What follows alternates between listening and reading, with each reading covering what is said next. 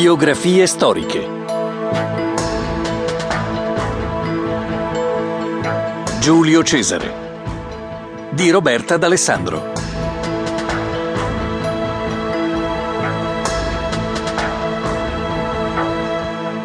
Cesare era per natura un uomo operoso e ambizioso. I molti successi che aveva conseguito non lo spinsero a godere il frutto sudato di tante fatiche, quanto piuttosto costituirono un'esca, un incentivo a fare altrettanto in avvenire. Essi gli fecero concepire disegni di imprese ancor maggiori. Suscitarono in lui una brama di gloria nuova, come se quella di cui godeva si fosse già logorata. Null'altro era questa passione se non gelosia, che nutriva verso se stesso come verso un estraneo. Una sorta di rivalità che esisteva in lui tra ciò che aveva e ciò che avrebbe fatto. Lo scrittore Plutarco, nel comporre la biografia di Giulio Cesare, descrive il dittatore romano con queste parole.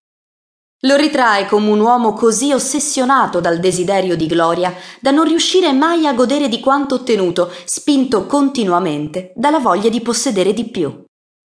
La sua forza d'animo era così straordinaria da portarlo a contrastare gli attacchi di epilessia di cui soffriva. La malattia non rappresentò mai una scusa, ma un incentivo a fare di più.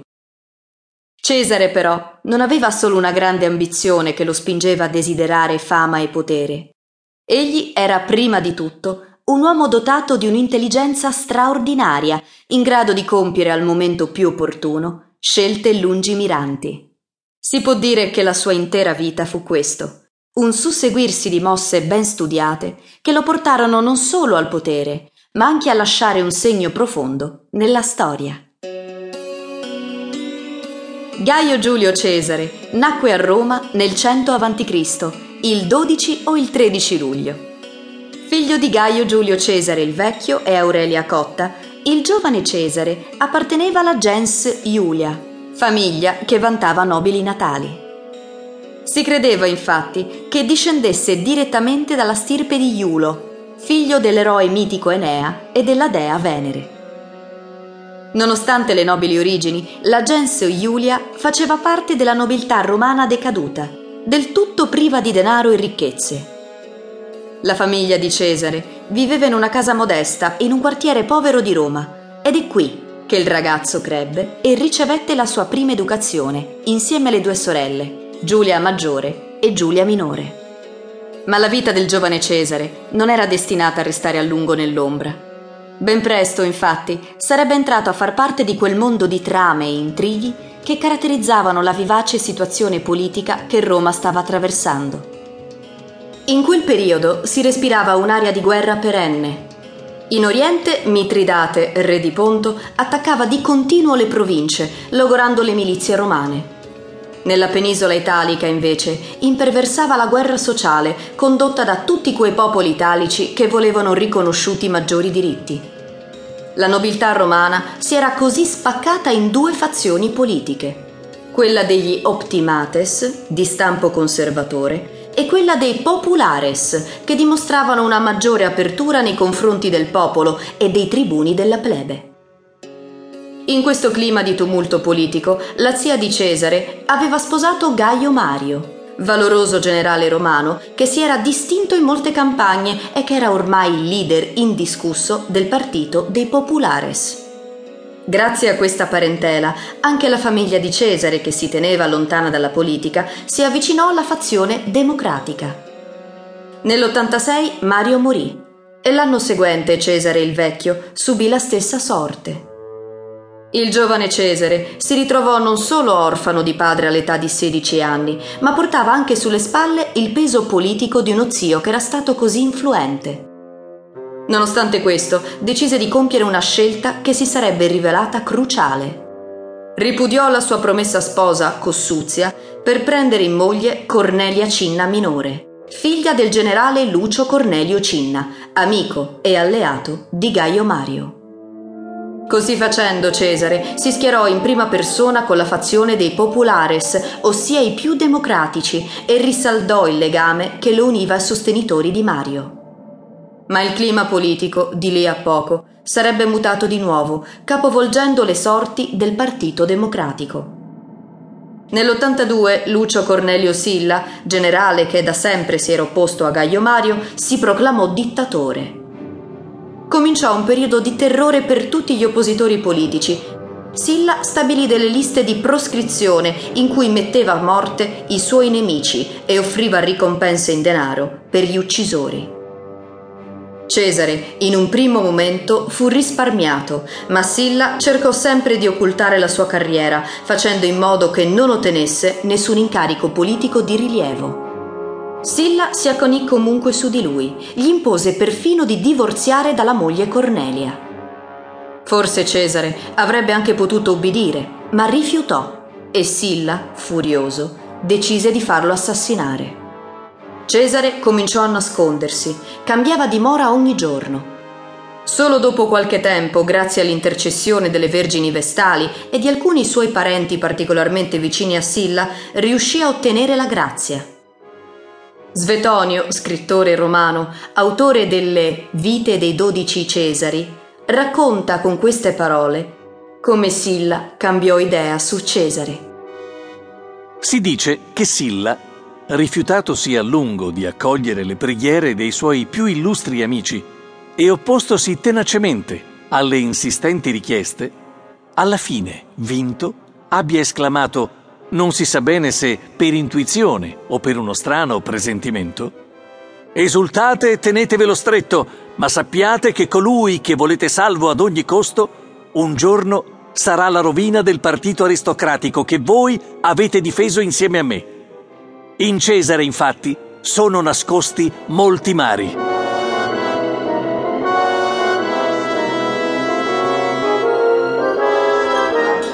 Nonostante la sua vita non fosse più in pericolo, Cesare decise comunque di allontanarsi da Roma. Prestò servizio militare in Asia, presso il generale Marco Minucio Termo, combattendo contro Mitridate. Qui si distinse per coraggio e valore, tanto che gli fu assegnata la corona civica dopo la presa di Mitilene. Nel 78 Silla morì. Cesare, che allora prestava servizio militare in Cilicia, si affrettò a rientrare a Roma, sentendosi ormai al sicuro e pronto a intraprendere la carriera politica. Nella capitale trovò un clima teso. Lepido, un esponente del movimento democratico anti-siliano, aveva messo in piedi una rivolta insieme ai populares. Lepido chiese anche a Cesare di partecipare, ma egli si rifiutò, tenendosi lontano dalla ribellione. Fu una mossa lungimirante. In poco tempo il generale Igneo Pompeo sedò la rivolta, riportando l'ordine nella città, e Lepido e i suoi complici furono allontanati. Cesare, allora, fece una scelta singolare. Al posto di dare inizio alla sua carriera politica, decise di intraprendere la carriera forense. Nel 77 tentò di far incriminare Gneo Cornelio Dolabella, un governatore sillano, per il reato di concussione. Cesare pronunciò un discorso memorabile contro Dolabella, tanto da essere studiato nelle scuole di retorica per molti anni a venire. Nonostante la sua eloquenza, non riuscì nel suo intento e perse la causa. Non gli andò meglio con Gaio Antonio Ibrida, un altro esponente degli Optimates, legato in passato alla figura di Silla, accusato di aver compiuto saccheggi in Grecia. Non bisogna però pensare che Cesare non fosse preparato per la sua arringa. Plutarco descrive bene le sue qualità in merito. Quanto a Cesare, si dice che possedesse ottime qualità naturali per l'oratoria civile e coltivò con grandissima ambizione le sue doti, tanto da raggiungere indiscutibilmente il secondo posto fra gli oratori romani. Al primo rinunciò, votando tutti i suoi sforzi ad ottenere piuttosto il primato nella potenza politica e militare. Cesare era dunque considerato un ottimo oratore.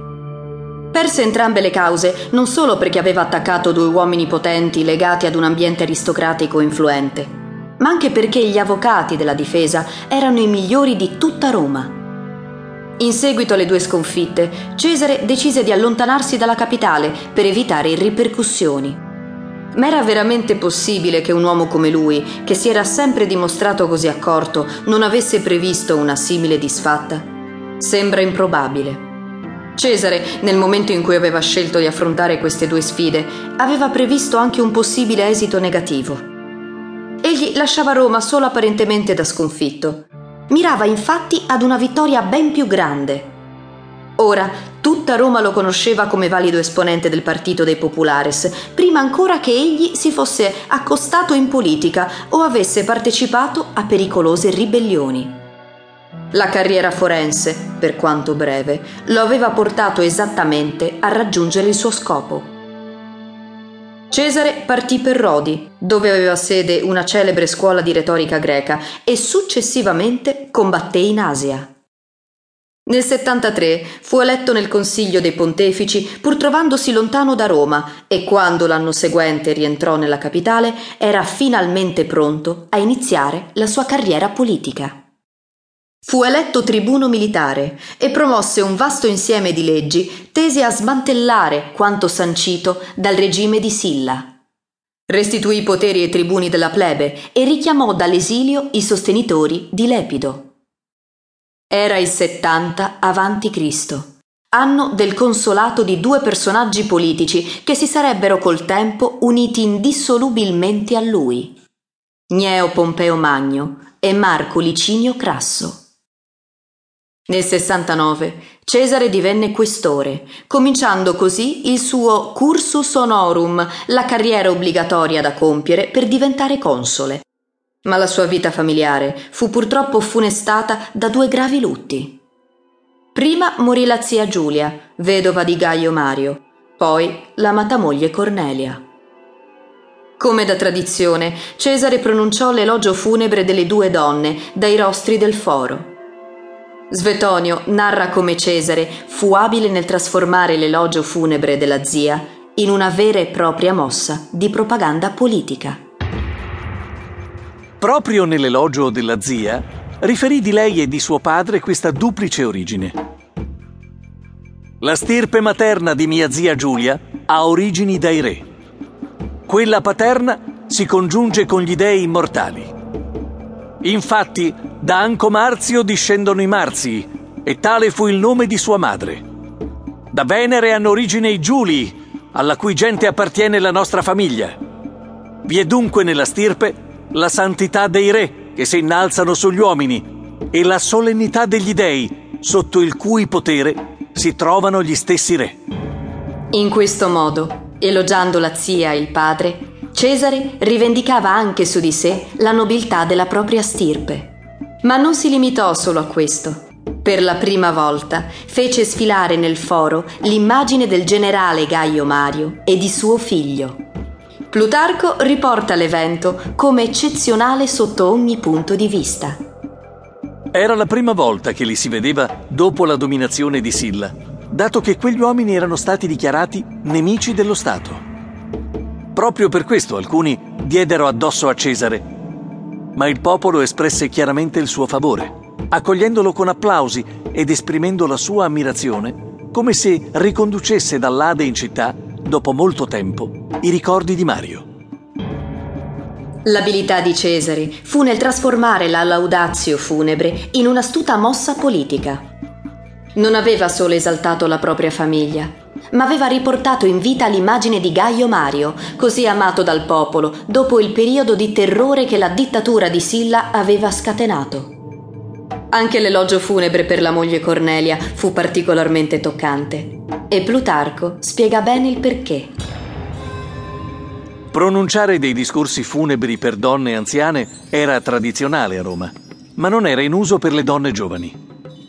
Per primo fu Cesare, che tenne un discorso di celebrazione per la giovane moglie, e questo gli guadagnò del favore, oltre alla partecipazione al suo lutto dei più, presi d'affetto per un uomo che era mansueto e pieno di buoni sentimenti.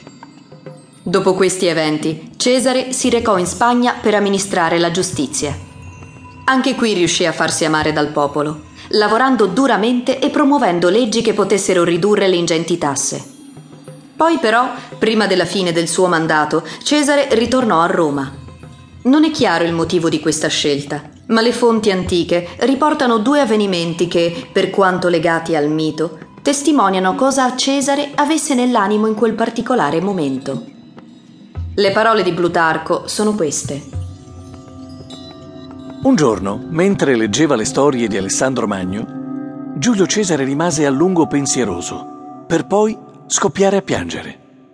Questo provocò non poca meraviglia nei suoi amici che gliene chiesero il motivo. E Giulio Cesare rispose, Non vi sembra che ho buoni motivi per essere dispiaciuto se alla mia età Alessandro regnava su moltissima gente, mentre io non ho fatto ancora nulla di eccezionale. L'insoddisfazione, dunque, era alla base della sua inquietudine, o forse il desiderio e la consapevolezza di poter ottenere di più. Svetonio riporta anche un altro avvenimento. Nello stesso tempo, turbato da un sogno della notte precedente, aveva sognato infatti di violentare sua madre, fu incitato a nutrire le più grandi speranze dagli stessi indovini che gli vaticinarono il dominio del mondo, quando gli spiegarono che la madre, che aveva visto giacere sotto di lui, altro non era che la terra stessa, considerata appunto madre di tutti.